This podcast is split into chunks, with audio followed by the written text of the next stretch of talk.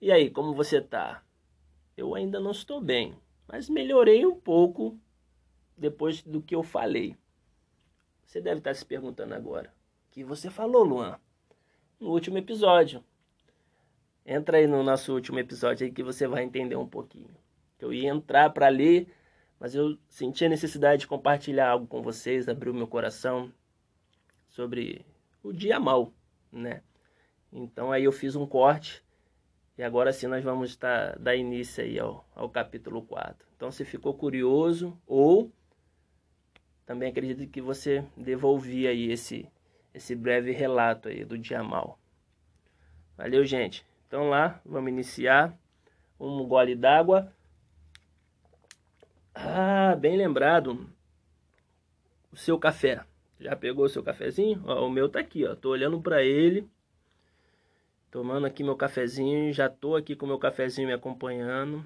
E outra coisa, mais pra frente, vou falar um pouquinho sobre café, se tiver uma deixa aí. Sobre cafés especiais.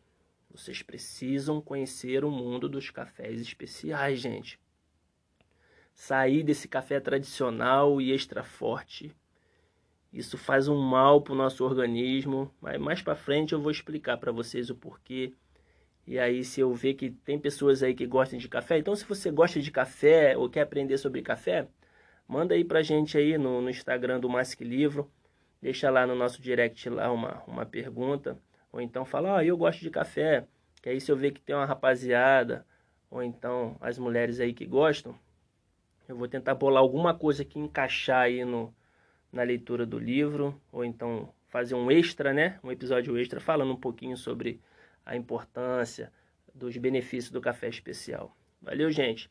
Então vamos embora que já chegamos aí nos 2 minutos. Cafezinho aqui do lado. E aí? Enquanto eu falava, você já foi buscar o seu café? Ainda não, menino? Então corre, seu menino. Vai lá, busca lá. Valeu? Se você que está trabalhando aí, um bom trabalho, tá? Um ótimo dia, tarde ou noite de trabalho. Você que tá lavando a louça, limpando a casa aí, ó. Vitória aí na sua faxina. Você que tá de carro aí, mano, atenção no trânsito. Isso aí, respeita aí as sinalizações e que Deus te abençoe aí no seu carro aí, te livre de todo acidente. Valeu, gente? Então vamos lá, iniciando capítulo 4. Somente os mortos podem ver a sua face. Caminho secreto para a presença de Deus. Está aqui, em algum lugar, sei que estou perto. Deve existir um caminho para chegar lá. E há. Esse caminho, porém, não parece muito bom. Na verdade, é difícil e doloroso. Vamos ver como o chamam. Arrependimento. Você tem certeza de que é este o caminho? Tem certeza de que é assim que posso atingir o meu objetivo de chegar à sua face? E a presença de Deus? Vou perguntar a um companheiro de viagem. Moisés, o que você diz? Você passou por isso, hein? Me conte.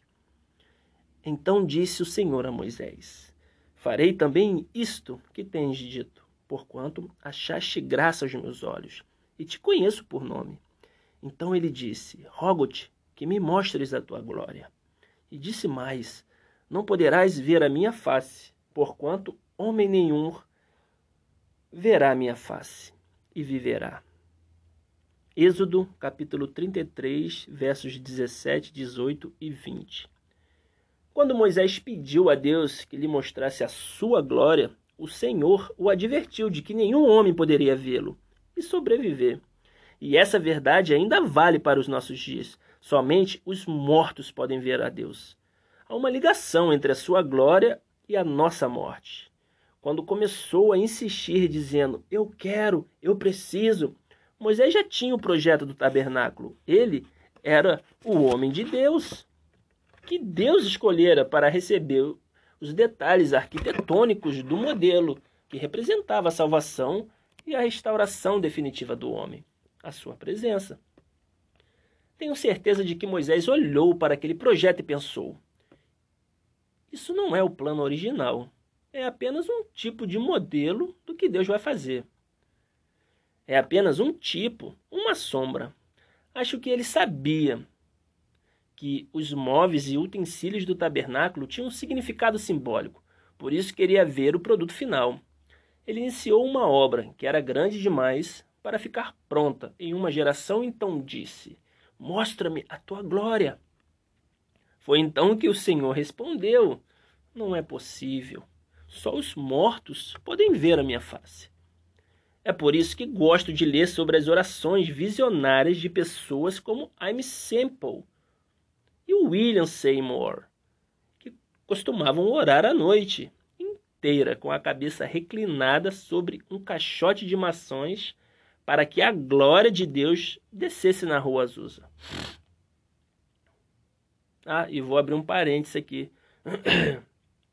Se você não conhece a Rua Azusa, é legal, tem um livro que fala sobre esse movimento que aconteceu nessa casa, né? Esse movimento espiritual, de poder, ainda mais se você tem um pensamento, se é cristão você tem um pensamento aí arminiano, nessa linha aí de dons, dessa linha de...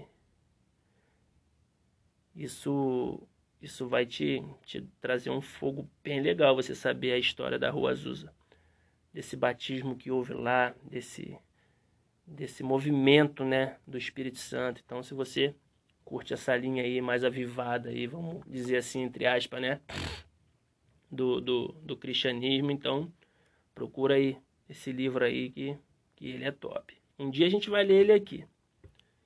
Fecha parênteses. Iniciando. Creio que quando as orações coletivas do povo de Deus se juntam e finalmente atingem um alto nível de poder, fome e intensidade, torna-se impossível para Deus demorar-se mais. Nesse momento, ele diz, enfim, é isso aí, não vou esperar mais, é chegada a hora. Foi o que aconteceu na Argentina nos anos 50. Um homem chamado Edward Miller escreveu um livro intitulado Cry for Me, Argentina. Chore por mim, Argentina, onde descreve uma das origens do grande avivamento da Argentina, que estava destinado a impactar a América do Sul e o mundo inteiro. Dr. Milha tem 80 anos hoje, mas há mais de 4 décadas ele era um dos poucos missionários pentecostais trabalhando naquele país. Ele conta a história de como 50 estudantes de seu instituto bíblico começaram a orar e receberam uma visitação angelical. Eles tiveram de suspender as aulas por causa do pesado fardo de oração que sentiam pela nação argentina. Dia após dia, durante 49 dias seguidos, aqueles estudantes oraram e intercederam pela Argentina naquela escola bíblica. O país era um deserto espiritual. Naquele tempo, segundo o Dr. Milha, ele disse que só sabia da existência de 600 crentes cheios do Espírito Santo em toda a nação durante os anos do governo de Juan Perón. Ele me contou que nunca vira pessoas chorarem com tanta intensidade e por tanto tempo em oração. Aquilo só podia ter uma origem e um propósito sobrenaturais. Não sabemos muito sobre intercessão. Pensamos que significa repreender espíritos malignos, mas não é isso que precisa acontecer. Simplesmente precisamos que o Pai apareça. Aquilo só podia ser descrito como choro sobrenatural. Dr. Miller compartilhou que aqueles estudantes choraram e clamaram dia após dia. Ele contou que um jovem encostou a cabeça em uma parede de tijolos e chorou até que, depois de 4 horas, suas lágrimas deixaram um rastro na parede. Mas 6 horas se passaram e ele estava de pé numa poça formada por suas próprias lágrimas. Aqueles jovens intercessores choraram dia após dia e ele disse que só podia descrever aquilo como um choro sobrenatural. Eles não estavam simplesmente se arrependendo de algo que haviam feito, mas estavam sendo movidos pelo Espírito ao chamado arrependimento vicário, que acontece quando as pessoas começam a se arrepender pelos atos de outras pessoas de sua cidade ou país. Depois de 50 dias de intercessão contínua e de choro diante do Senhor, veio sobre eles uma palavra profética que declarava: não chore mais, pois o leão da tribo de Judá prevaleceu sobre o príncipe da Argentina. 18 meses depois, os argentinos estavam lotando os cultos evangelísticos de cura em estádio de futebol, que comportavam 180 mil pessoas sentadas. Até mesmo os maiores estádios da nação não eram grandes o suficiente para conter as multidões. Jamais me esquecerei do que Dr. Milha me disse. Se um número suficiente de pessoas pudesse reunir em uma área para rejeitar o domínio de Satanás da forma correta, repudiando seu domínio com humildade, quebrantamento, intercessão e arrependimento, então Deus exibirá uma nação de desejo para o poder demoníaco. Li errado aqui, vou repetir de novo o texto, tá ok?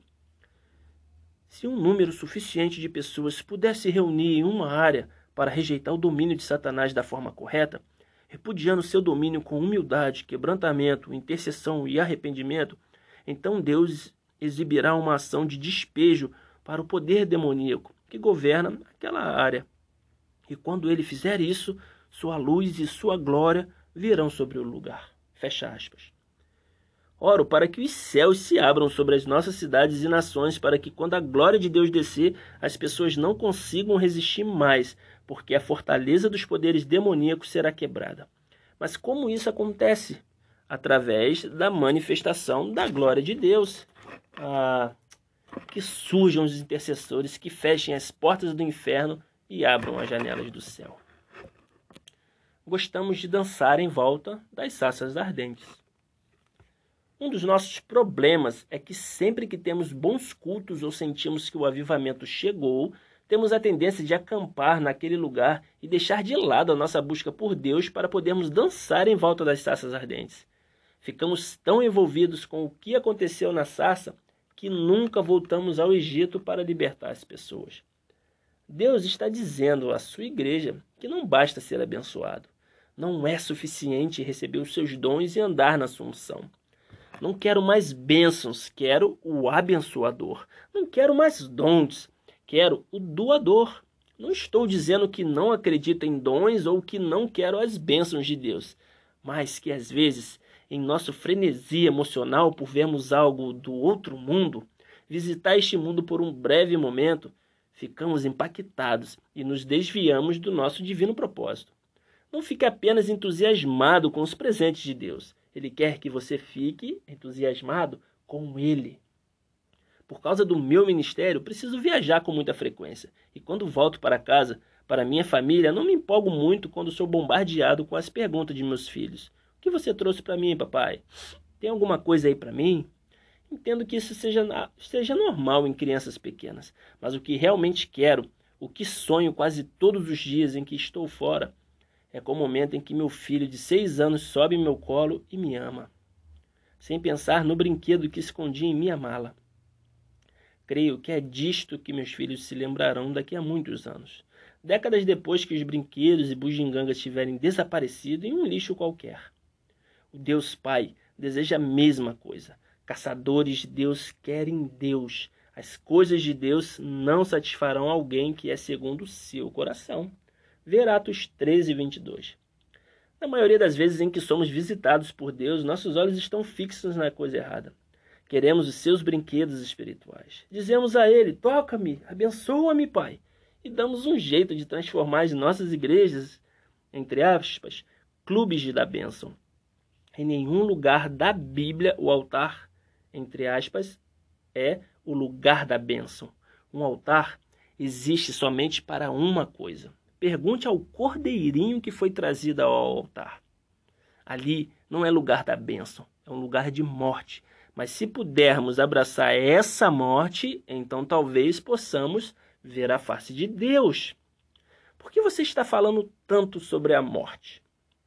Estou falando sobre o equivalente à morte no Novo Testamento, que é o arrependimento, o quebrantamento e a humildade diante do Senhor.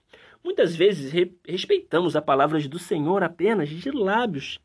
Dizemos que ela é a verdade, mas agimos como se não fosse. E se Deus estava falando sério quando disse o que disse? E se for verdade que somente os mortos podem ver a sua face? Nós nos satisfazemos muito facilmente com coisas que não são bem aquilo que deveriam ser. Estou insistindo nesse ponto, porque a igreja está correndo um risco de mais uma vez parar na sarça ardente desta maravilhosa visitação da presença de Deus. Há um propósito maior por trás das reuniões que estão acontecendo em todo o mundo. E não é apenas nos abençoar. Deus quer rasgar os céus sobre as nossas cidades, para que as pessoas que vivem fora da sua presença saibam que Ele é o Senhor e que as ama. Precisamos tirar os nossos olhos dos brinquedos e colocá-los no propósito. Como Moisés, precisamos clamar: não, obrigado, Senhor, isto não é o bastante, queremos mais, precisamos ver mais, queremos ver a Tua glória, não queremos ver apenas onde Tu estiveste, queremos ver para onde Tu estás indo.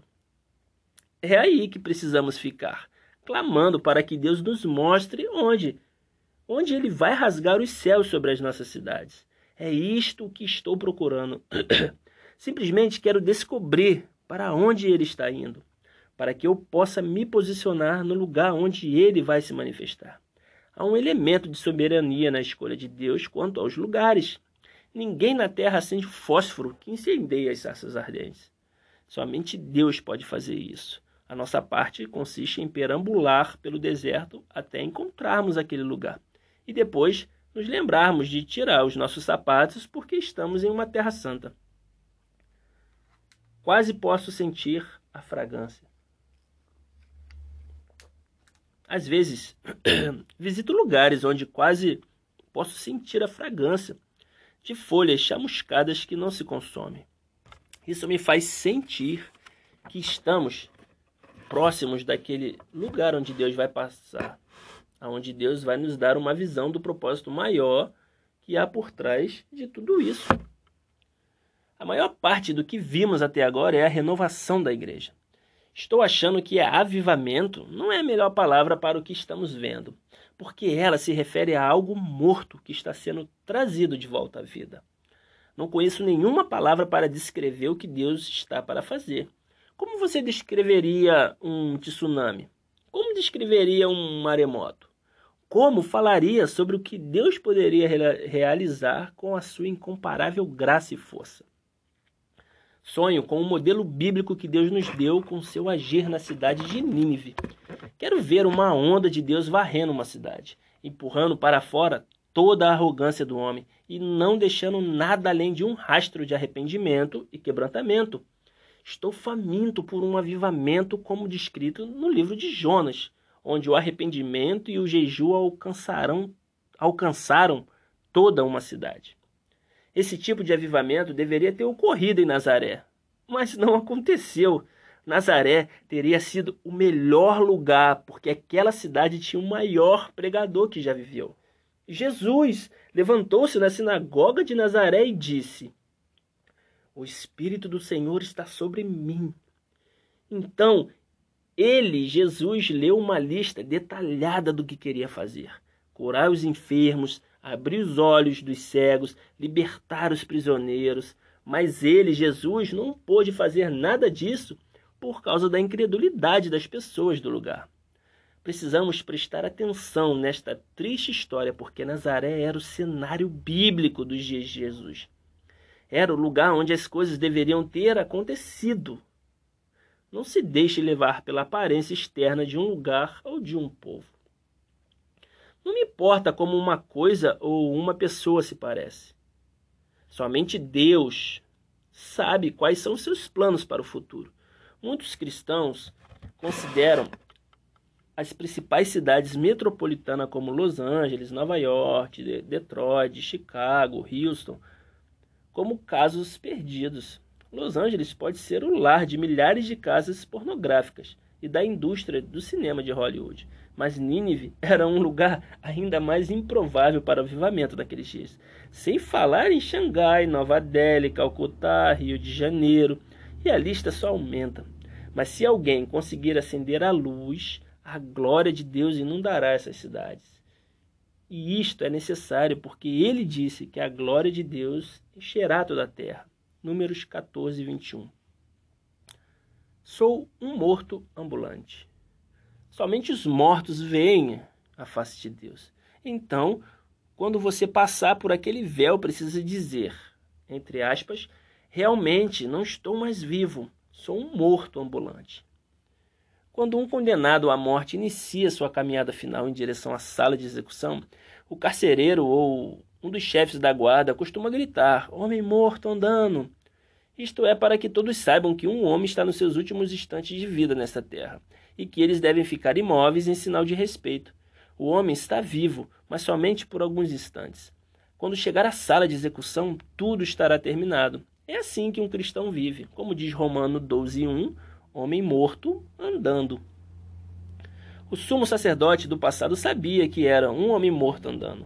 Assim que os outros sacerdotes amarravam uma corda ao redor do seu tornozelo quando ele olhava para o pesado véu que o separava do santo dos santos. A única maneira de sair vivo daquele aposento era pela misericórdia e graça de Deus. Hoje em dia, não entendemos a delicada questão de nos aproximarmos da glória de Deus. Dizemos que a glória está aqui e ali, quando não está. Falamos da unção, e embora haja certa medida da luz de Deus, não há plenitude. Se a glória de Deus se mostrasse em toda a sua plenitude, estaríamos mortos. Se as montanhas se derretem diante da sua presença manifesta, imagina a nossa carne. Fracassamos em compreender a glória de Deus. Talvez sejamos incapazes de entendê-la. O apóstolo Paulo disse, para que nenhuma carne se glorie perante ele. 1 Coríntios 1, 29. Se houver alguma carne... Quando a glória de Deus descer, ela deverá estar morta, porque nada pode sobreviver à sua presença. Só podemos permanecer de pé na sua presença se estivermos mortos, pois somente os mortos podem ver a sua face. Não sei se voltarei. Uma vez por ano, o sumo sacerdote de Israel deixava seu lar com o coração pesaroso e dizia à sua família, "Não sei se voltarei. Não tenho certeza, mas creio que fiz tudo o que devia fazer. Minha estola sacerdotal está à direita." Os judeus eram tão cautelosos quando a evitar a contaminação que não eram nem mesmo permitido ao sumo sacerdote dormir na noite que antecedia a sua entrada além do véu. Os outros sacerdotes o mantinham acordado a noite inteira, lendo a lei para ele, a fim de impedir que se contaminasse acidentalmente através de algum sonho. Quando chegava a hora da verdade, o sumo sacerdote mergulhava com cuidado seu dedo no sangue quente do bode do sacrifício e o passava nos lóbulos de suas orelhas. Ele aplicava mais sangue em cada um dos seus polegares das mãos e dos pés, porque, simbolicamente, ele estava assumindo a aparência de alguém que está morto para que pudesse se aproximar da glória de Deus e ainda assim viver. Quando o sangue da morte era aplicado na cabeça e nos pés, o sacerdote respirava fundo e dava uma última olhada nas coisas terrenas. Verificava a corda em volta do seu tornozelo e segurava um incensário cheio de brasas ardentes. Ele pegava um punhado de incenso sagrado e o lançava em cima das brasas, o que criava uma densa nuvem de doce aroma. O sacerdote introduzia esse incensário através do véu e o balançava para frente e para trás, até que a fumaça enchesse completamente o Santo dos Santos. Então ele levantava suavemente a orla inferior do pesado véu e rastejava para o lugar santíssimo, cheio de temor e tremor, esperando desesperadamente voltar com vida. Os joelhos são melhores do que os pés para se entrar no Santo dos Santos. Os sacerdotes da linhagem de Arão sabiam algo que nós não sabemos. A cobertura de fumaça era o sistema à prova de falhas e o último recurso do sacerdote para proteger a sua carne vivente da santidade consumidora do Deus Todo-Poderoso. Os sacerdotes da linhagem de Arão sabiam algo a respeito de Deus que precisamos redescobrir hoje. Eles sabiam que Deus é santo e a humanidade não. Eles sabiam que a carne vivente morreria instantaneamente se tivesse um encontro com a glória de Deus descoberta e revelada.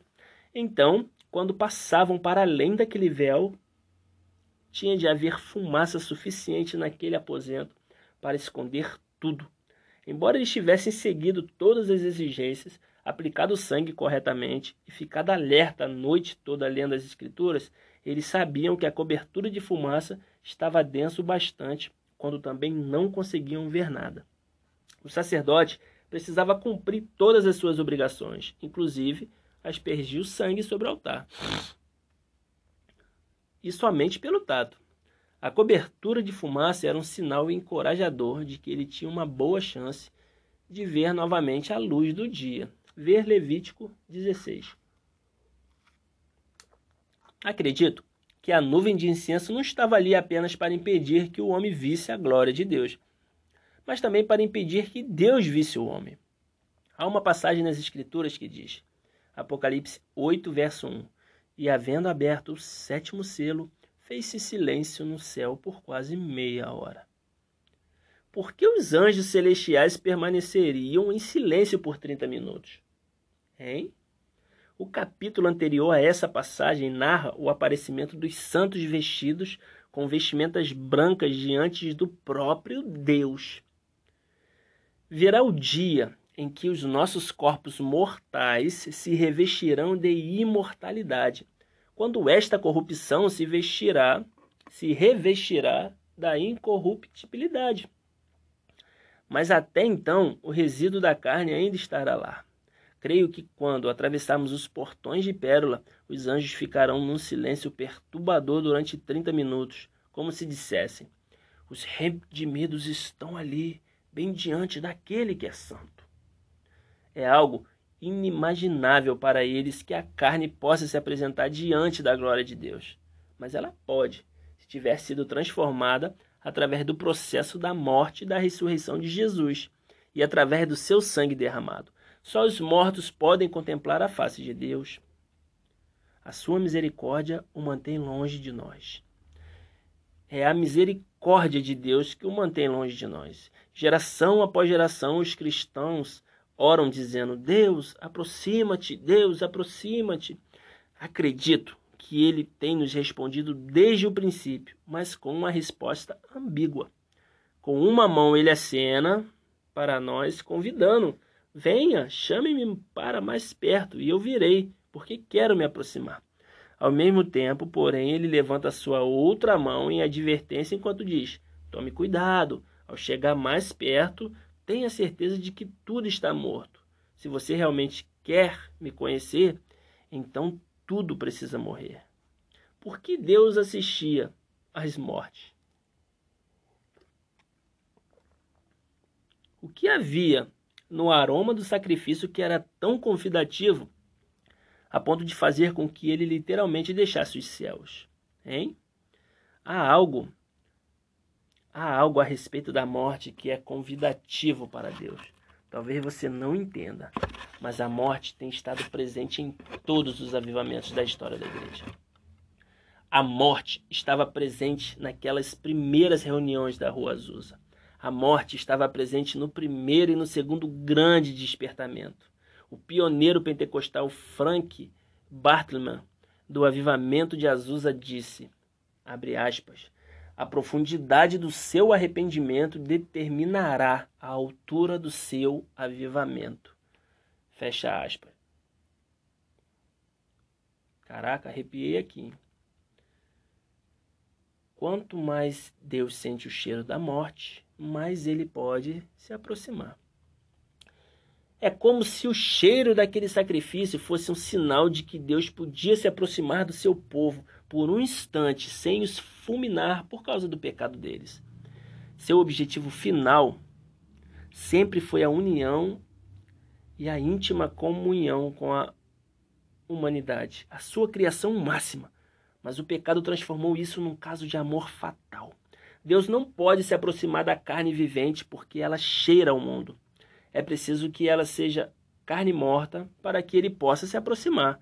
Então, quando suplicamos para que Deus se aproxime, ele o fará, mas dirá, na verdade, não posso me aproximar mais, porque se eu o fizer, a sua carne será destruída. Quero que entenda que se você for em frente e morrer, então eu poderei me aproximar.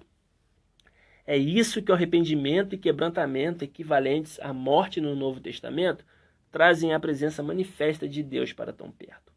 Mas queremos evitar o arrependimento porque não gostamos do cheiro da morte. Qualquer pessoa que já sentiu o odor desagradável de pelos e pele queimando, concordará que eles não cheiram bem. Este aroma não é atraente para os sentidos da humanidade, mas é muito atraente para Deus porque é um sinal de que ele pode novamente se aproximar daqueles a quem ama. Esqueça o entretenimento. As coisas de que Deus gosta e as coisas de que nós gostamos quase sempre são duas coisas diferentes. O Senhor me disse certa vez enquanto eu ministrava: filho, os cultos de que eu gosto e os cultos de que você gosta não são o mesmo. Comecei a perceber que geralmente costumamos preparar os nossos cultos para serem eventos que agradam aos homens. Nós os programamos para estimular os ouvidos inquietos. E queremos que eles tenham um alto nível de entretenimento. Infelizmente, esse tipo de reunião tem muito pouco do nosso amor sacrificial por ele, que é o único que merece o nosso louvor e adoração. Deus preferiria ter momentos com aqueles poucos que realmente o amam do que contar com a presença de todos em uma reunião de entretenimento. Damos uma festa para Deus onde trocamos presentes uns com os outros, enquanto o ignoramos totalmente. Existe algo a respeito da morte, do eu, que é especial. Não é muito agradável para nós, mas certamente agrada a Deus. Se você abriu este livro esperando ter arrepios do Espírito Santo, subindo e descendo pela sua espinha, deve estar decepcionado. Mas se abriu estas páginas sabendo no seu coração que a igreja precisa de uma revolução na sua forma de adorar e se comportar, então, meu amigo, você não se decepcionará. A última vez que li o Salmo 103, ele dizia: bendize, ó minha alma, ao Senhor. Ele não dizia: ó meu Senhor, abençoa minha alma. Deus está cansado de simplesmente colocar a mão no bolso e nos dar as suas bênçãos. Ele quer que desfrutemos da comunhão da sua face, mas somente os mortos podem se aproximar o suficiente para contemplá-lo. Deus não ousa se aproximar mais. A maioria de nós está satisfeita em preservar um pouco de sua vida decadente ou de suas ambições carnais enquanto se agarra levemente às orlas das vestes da salvação de Deus. Queremos preservar um pouquinho dos nossos desejos humanos e para isso estamos dispostos a viver das esmolas que Deus nos dá, quando estende a sua mão por detrás do véu. Permanecemos longe de saciar nossa fome espiritual e Deus não ousa se aproximar. Queremos preservar um pouquinho dos nossos desejos humanos e para isso estamos dispostos a viver das esmolas que Deus nos dá, quando estende a sua mão por detrás do véu. Permanecemos longe de saciar nossa fome espiritual. E Deus não ousa se aproximar mais, porque isso mataria essa carne que tanto valorizamos. A escolha é nossa. Deus está procurando alguém que esteja disposto a amarrar uma corda em volta do tornozelo e dizer: se perecer, pereci, mas vou ver o rei. Quero fazer tudo o que posso para atravessar aquele véu. Vou colocar o sangue, vou me arrepender, vou fazer tudo o que posso, porque estou cansado de conhecer coisas sobre ele. Quero conhecê-lo, preciso ver a sua face. Não importa quem você é, o que você fez ou que tradição religiosa segue. A única maneira pela qual vai passar por aquele véu é através da morte da sua carne. A morte do arrependimento e do quebrantamento genuíno diante de Deus permitirá que ele se aproxime de você. O apóstolo Paulo disse: porque agora vemos por espelho em enigma, mas então veremos face a face. Agora conheço em parte, mas então conhecerei como também sou conhecido. 1 Coríntios, capítulo 13, verso 12. Naquele momento conheceremos Deus em toda a sua plenitude, assim como ele nos conhece em toda a plenitude de quem somos. O apóstolo João foi exilado na ilha de Patmos por causa da sua fé em Cristo, mas estou convencido de que houve uma razão mais profunda para isso. Foi somente depois que João se tornou um morto ambulante, abandonado em uma ilha deserta, para morrer, que ele ouviu uma voz e se voltou para contemplar a face do Deus Filho, Jesus Cristo. Achamos que conhecemos Deus e que temos sido parte de sua igreja. Mas precisamos olhar mais de perto para João. Esse era o apóstolo que reclinava a cabeça no peito de Jesus. Ele era o discípulo mais chegado.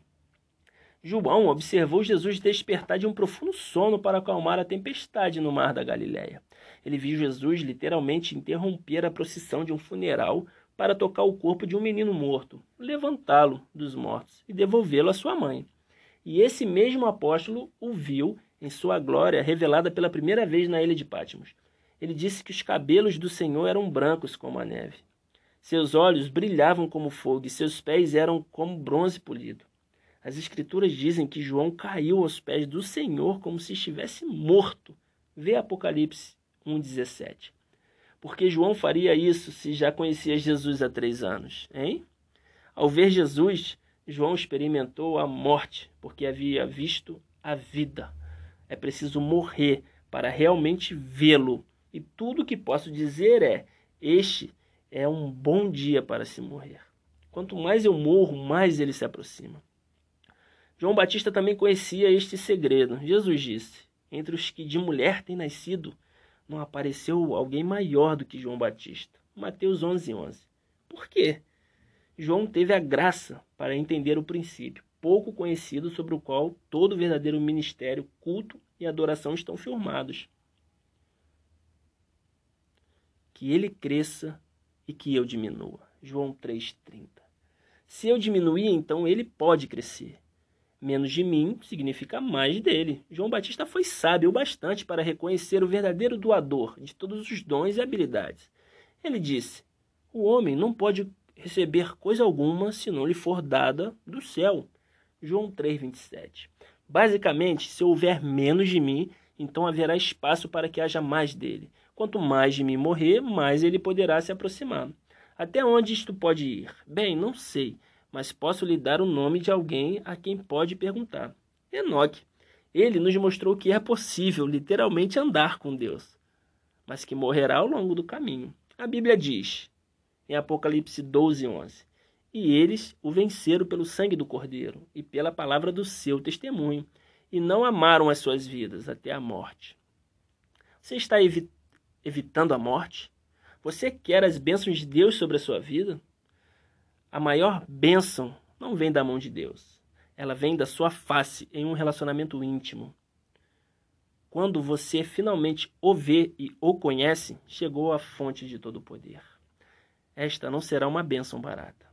É verdade que toda carne precisa morrer na presença de sua glória, mas também é verdade que tudo que é do Espírito vive para sempre na sua glória. A parte eterna do seu ser que realmente quer viver, pode viver para sempre, mas primeiro a sua carne precisa morrer. Ela o separa da glória de Deus. Você provavelmente está preso em uma luta entre a carne e o espírito ao ler estas palavras. Mas é hora de simplesmente ir em frente e dizer a ele, Senhor, quero ver a tua glória.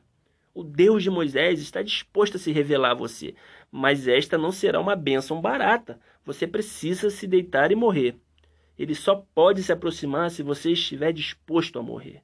Você precisa se esquecer de quem está à sua volta e quebrar o protocolo. Deus está interessado em redefinir o que chamamos de igreja e está procurando pessoas que estejam ardendo de amor em busca do seu coração. Ele quer uma igreja de Davis que sejam segundo o seu coração e não que estejam apenas em busca das suas mãos. Você pode buscar a sua bênção e brinquedos. Ou pode dizer, não papai, eu não quero apenas as bênçãos, eu quero a ti. Eu quero que tu te aproximes, eu quero que toque em meus olhos, em meu coração, em meus ouvidos e que me transforme, Senhor. Estou cansado de ser como sou, porque se eu puder mudar, então as cidades também podem mudar. Precisamos orar por uma mudança, um quebrantamento, mas não podemos fazer isso até que nós mesmos estejamos quebrantados. A mudança virá para os quebrantados, que não estão correndo atrás de sua própria ambição, mas dos propósitos de Deus. Precisamos chorar sobre a nossa cidade, assim como Jesus chorou sobre Jerusalém. Precisamos de uma mudança da parte do Senhor. Não resista ao Espírito Santo quando a mão de Deus tentar moldar o seu coração. O oleiro da sua alma está simplesmente tentando amaciar você. Ele quer levá-lo a um lugar de ternura onde não seja necessária a força de um furacão do céu, para que você saiba que ele está presente. Ele quer que você seja tão sensível que a brisa mais da sua presença inflame o seu coração com danças e você diga, é ele. Queremos vida, mas Deus está procurando morte. Precisamos nos arrepender dos cultos que agradam aos homens. e fazer aquilo que agrada a Deus. Como a maioria dos homens e mulheres, quisemos ter vida em nossos cultos, quando Deus estava à procura de morte. É a morte, através do arrependimento e do quebrantamento, que atrai a presença de Deus e faz com que você se aproxime do Senhor e ainda assim viva. Algumas pessoas ficam muito desconfortáveis com esse assunto, porque as coisas começam a cheirar a fumaça. Elas podem sentir o cheiro da carne queimando. Talvez o cheiro não seja bom para nós, mas Deus é atraído pelo arrependimento. A Bíblia diz, quando um pecador se arrepende, os anjos se regozijam. Lucas 15:10. A morte e o arrependimento na terra produzem alegria nos céus. O avivamento precisa começar na sua igreja, antes que possa alcançar a sua comunidade. Se você tem fome de avivamento, tem uma palavra do Senhor para você. O fogo não cai sobre altares vazios. É preciso que haja um sacrifício sobre o altar para que o fogo caia. Se você quer o fogo de Deus, precisa se tornar o combustível de Deus. Jesus se sacrificou para ganhar a nossa salvação, mas chamou cada pessoa a fazer o mesmo, entregar sua vida, tomar sua cruz e segui-lo. Antes de pedir que o fogo de Deus caísse sobre o altar, Elias colocou sobre ele um sacrifício digno. Temos orado para que o fogo caia, mas não há nada sobre o altar. Se você anseia ver o fogo caindo em sua igreja, precisa apenas aproximar-se do altar e dizer: Deus, custe o que custar, eu me deito no altar e peço que tu venhas me consumir com o teu fogo, Então, poderemos seguir os passos de John Wesley, que explicou como conduziu multidões durante o primeiro grande despertar. Entre aspas, eu me deixo incendiar e as pessoas vêm para me ver queimar. Uau! É isso aí, gente. Mais uma leitura terminada. No próximo entraremos no capítulo 5, com o título Vamos Fugir ou Entrar? Tá bom? Então até a próxima aí. Valeu!